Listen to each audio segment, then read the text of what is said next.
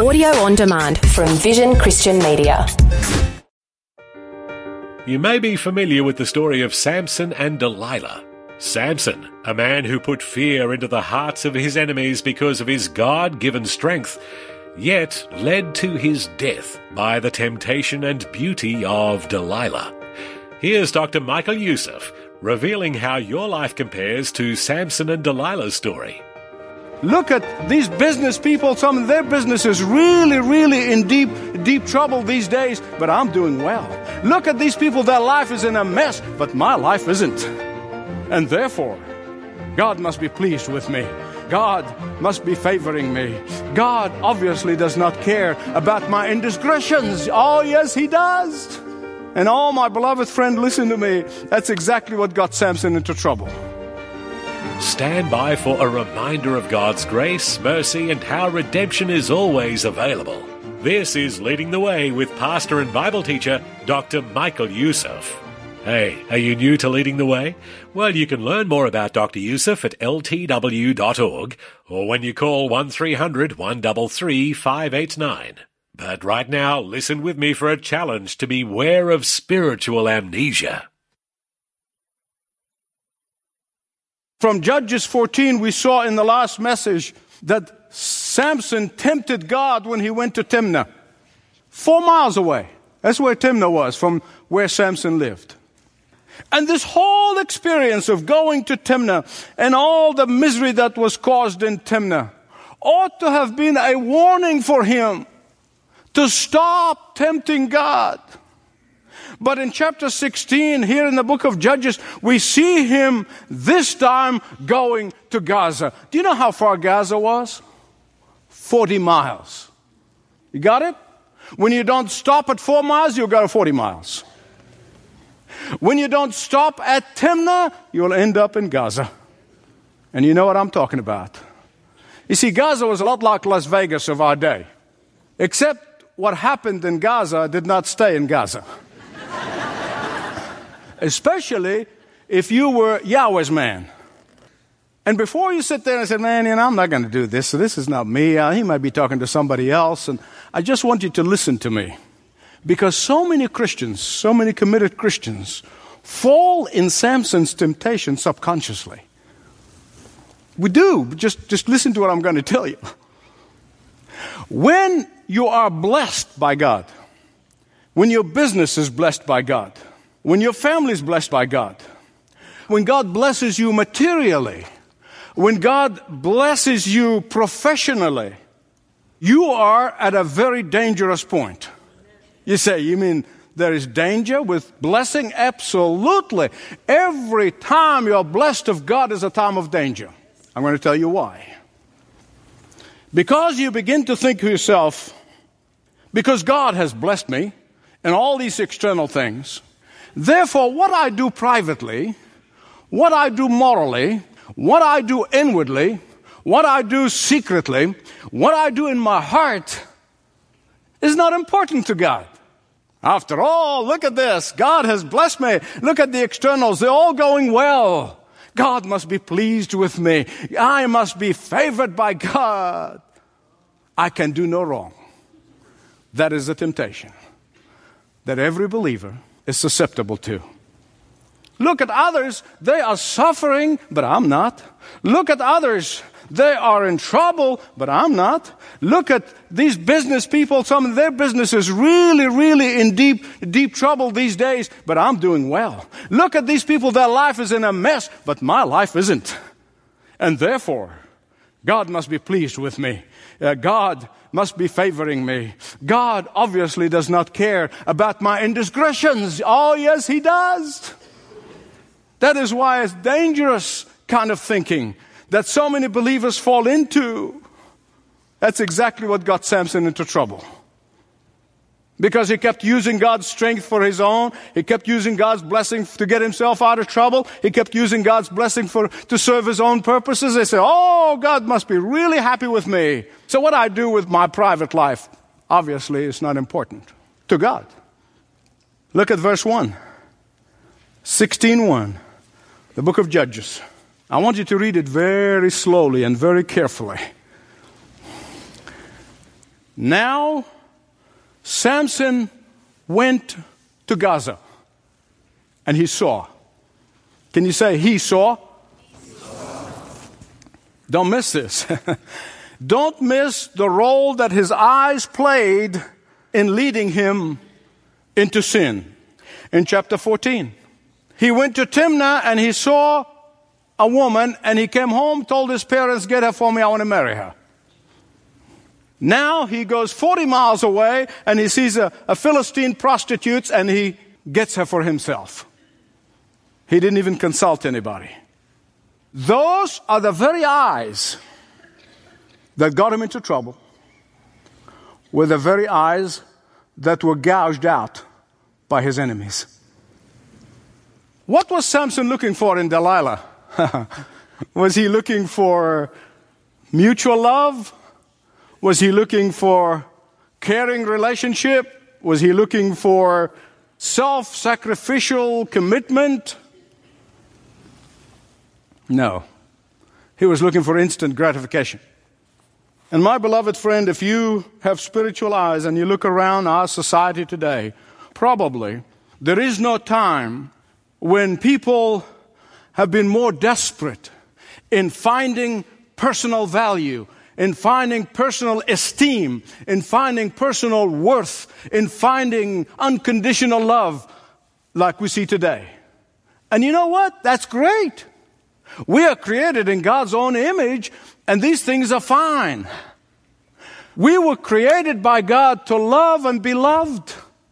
And that is why just about all the ministries that goes on in this place, in this church of the apostles, all week long are designed to bring believers into a, a community where they love and be loved. And that's why what our society did in meeting those needs is the most horrendous, horrendous disaster. Because people seeking value, they're seeking worth, they're seeking esteem, they're seeking unconditional love. Where? In power, in sex, and in money. Our culture has abandoned God. Our culture has abandoned the joy that can only come from knowing God. Our culture has pursued a mirage of happiness instead of the pure joy of the Lord. Our culture has abandoned the very source of pure water, searching instead for that salty water that can cause us endless thirst. And as our civilization is dying of thirst, the living water is crying out and saying, Come to me.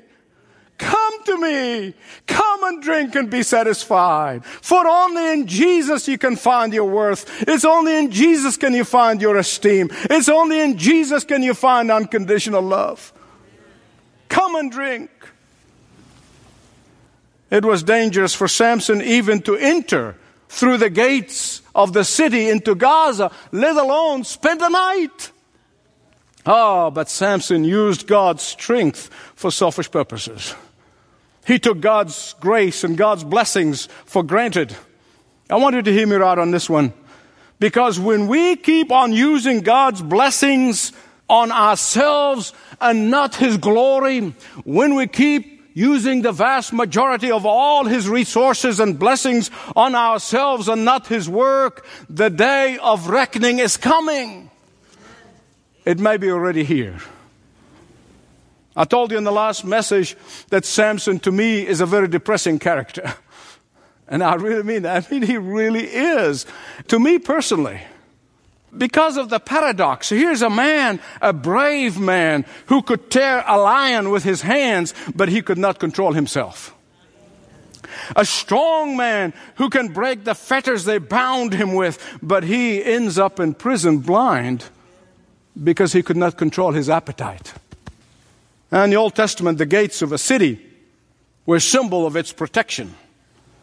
The gates of a city is a symbol of its economic prosperity because all of the business has been transacted at the gate of a city. And he who possesses the gates of a city is a metaphor for he who can defeat the enemy.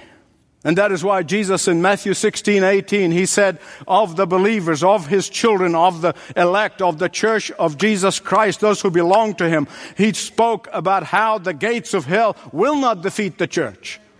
He was giving us a word picture of the victory of his church over Satan and all the evil forces. And when he rose from the grave by his resurrection, he stormed the gates of hell and he gave us the victory. And the victory is yours now for claiming. Amen. And that is why Satan knows he cannot destroy the believer, but he delights, he takes joy in seeing a believer defeated. You see, Satan loves it when believers tempt themselves into sin, Satan, like the Philistine, he waits until we are deep in sin and then he moves for the kill. And because the believers are protected by the blood of Jesus Christ, Jesus said, no one can snatch him out of my hand. Because we are protected by the Holy Spirit, we can overcome again and again and again when we repent. God gives us the strength to shake ourselves up from the, our failures and our sin. God longs for us to learn from our failures, to be renewed by His strength. God generously restores us again and again. He overlooks and He overrules our failures and sin because He wanted us to learn from our sin. He wants us to grow through our failure.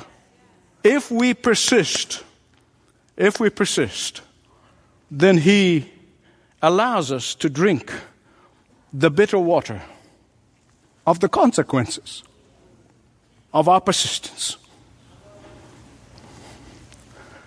I know in the beginning they said the Philistines want to kill Samson, but they really didn't. You see that in action. They didn't want to kill him. You know what they wanted to do? They wanted to do exactly what Satan wants to do in you and in me today. And that is, they wanted to neutralize him. They did. They really wanted to neutralize his power. They wanted to neutralize his strength. They wanted to neutralize his effectiveness for God. They wanted to neutralize him on his impact for God. And because the believer is guarded by the hand of God for all eternity, what Satan works for day and night, 24-7, is trying to neutralize your effectiveness for Jesus. He's trying to neutralize your impact for Christ. He's trying to neutralize your testimony for Christ. He wants to neutralize your power that you have with Christ.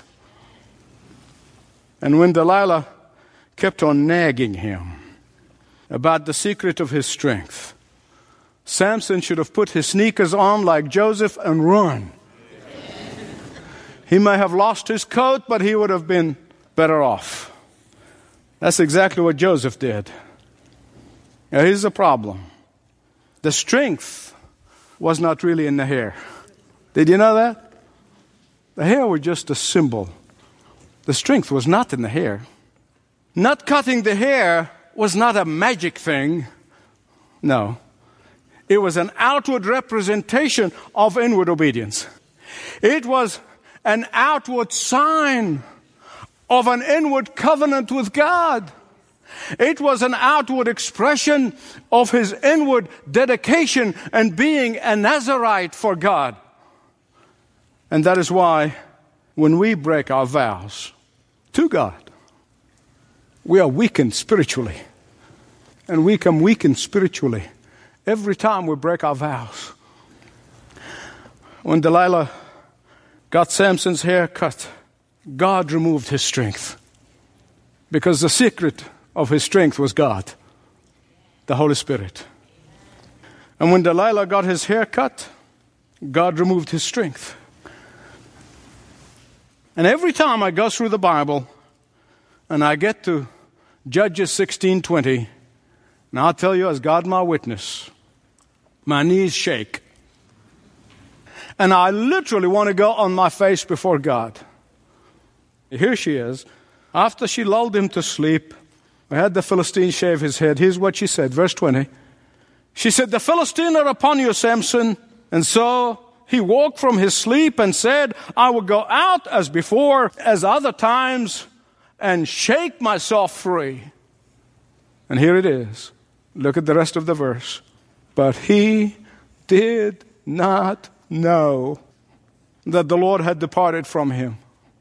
Another scripture is clear that he never leaves us nor forsakes us, but his strength can depart from us when we persist in sin, when we persist in disobedience, when we persist in breaking our own vows and breaking the words of the scripture. No wonder the New Testament warns us again and again and again do not quench the Holy Spirit, do not grieve the Holy Spirit of God. If there is a silver lining at this whole sordid affair, if you can call it that, it was that Samson's hair in prison while he's grinding just like a, a bull or a donkey. During that time, here he is blinded, grinding away, but his hair grew back again. And I've heard non discerning Christians would read something like this and say, Why did God do that? Why did God permit this? Why did God not stop this from him? Why did He allow this to happen? If I tell my grandson, Don't touch the fire, don't touch the stove, don't touch the stove, and then he does and he gets burned, is that my fault? Did I do that? No. God didn't do that. Samson did this all by himself. Where was God? Yes, God was there, grieving over Samson's sin.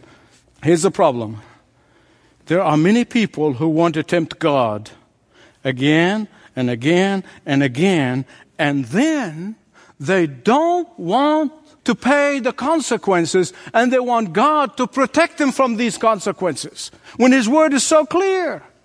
Beloved, listen to me. Sin has consequences. Say it with me. Sin has consequences.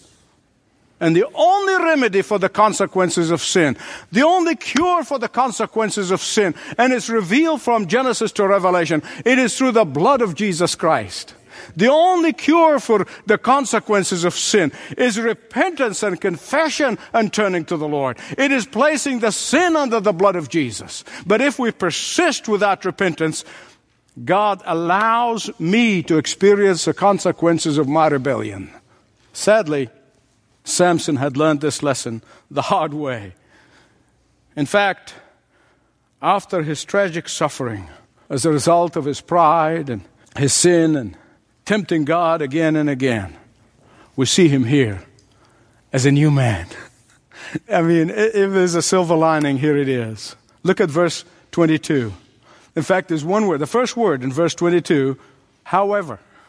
We see, however, here means that a new and significant turning point in Samson's life has taken place.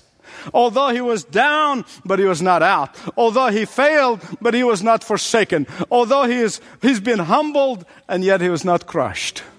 However, his hair began to grow again. Thank God for his grace. Thank God for his grace. Thank God for his grace. And the Philistines foolishly thought, with Samson's defeat, Yahweh is defeated and Dagon gets the glory. Wrong. Dagon was an idol that they worshipped in Gaza because they're a coastal city, and it's a body of a fish, shape of a fish, with a head of a, a man and a hand of a man. Weird stuff. They were giving him the glory. But you know what? I honestly try to put myself in Samson's place at that moment when he's seeing 3,000 Philistines screaming and shouting, and all the leaders in the temple giving glory to Dagon. And I try to put myself in his place. And I can only imagine how Samson was feeling, how low he must have felt at this point. I can imagine how he must have felt the pain that went through him.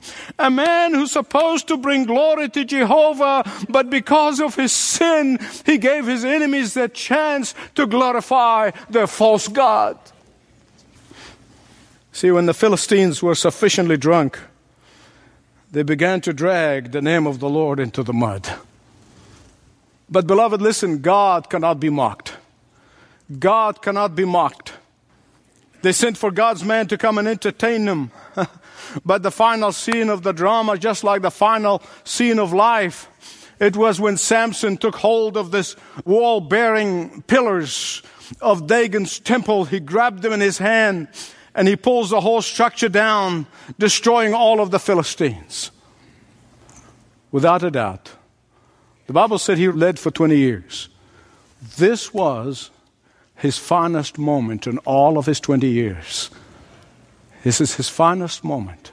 This is his greatest moment. This is the moment of his greatest strength, a spiritual strength in this whole saga. You say, why?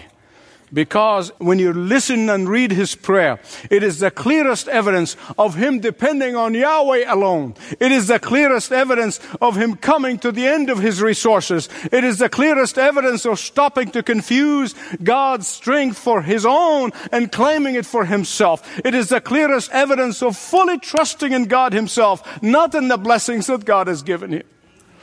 And so he calls upon the Lord, who is so faithful to his promises, even when we are not and dying, Samson brought more glory to Yahweh than living. Samson is not only a warning for all of us, he's a warning for the next generation who are facing different and greater temptations probably than our generation.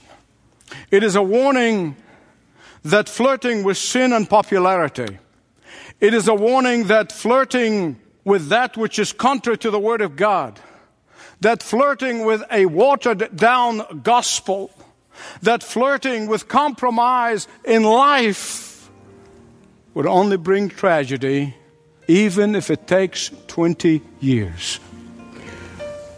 There may be someone here today who feels that you feel you're, you're so stripped of your strength. Don't waste it. God wants you to examine yourself God wants you to come to grips of what have brought you to the dungeons of Gaza. God wants you to do self examination.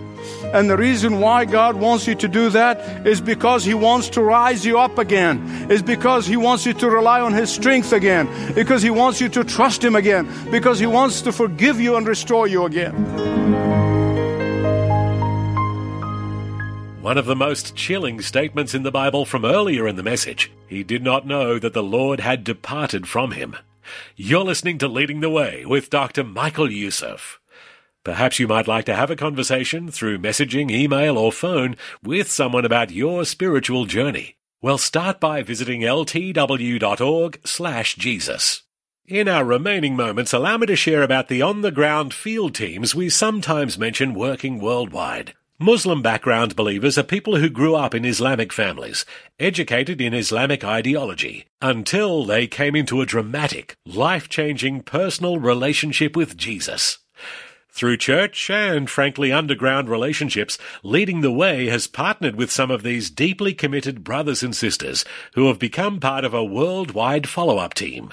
They talk candidly with those seeking to know more about Christianity when they listen to or watch Leading the Way broadcasts around the world. The follow-up team members who have since attended Bible school communicate with these seekers through many technologies, and in some cases, after very careful screening, in-person discipleship.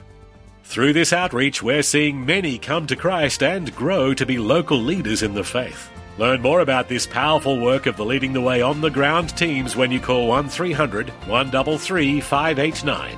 1300 133 589 and ltw.org. ltw.org. Well, that music means we're out of time. But please join Dr. Youssef for the next Leading the Way.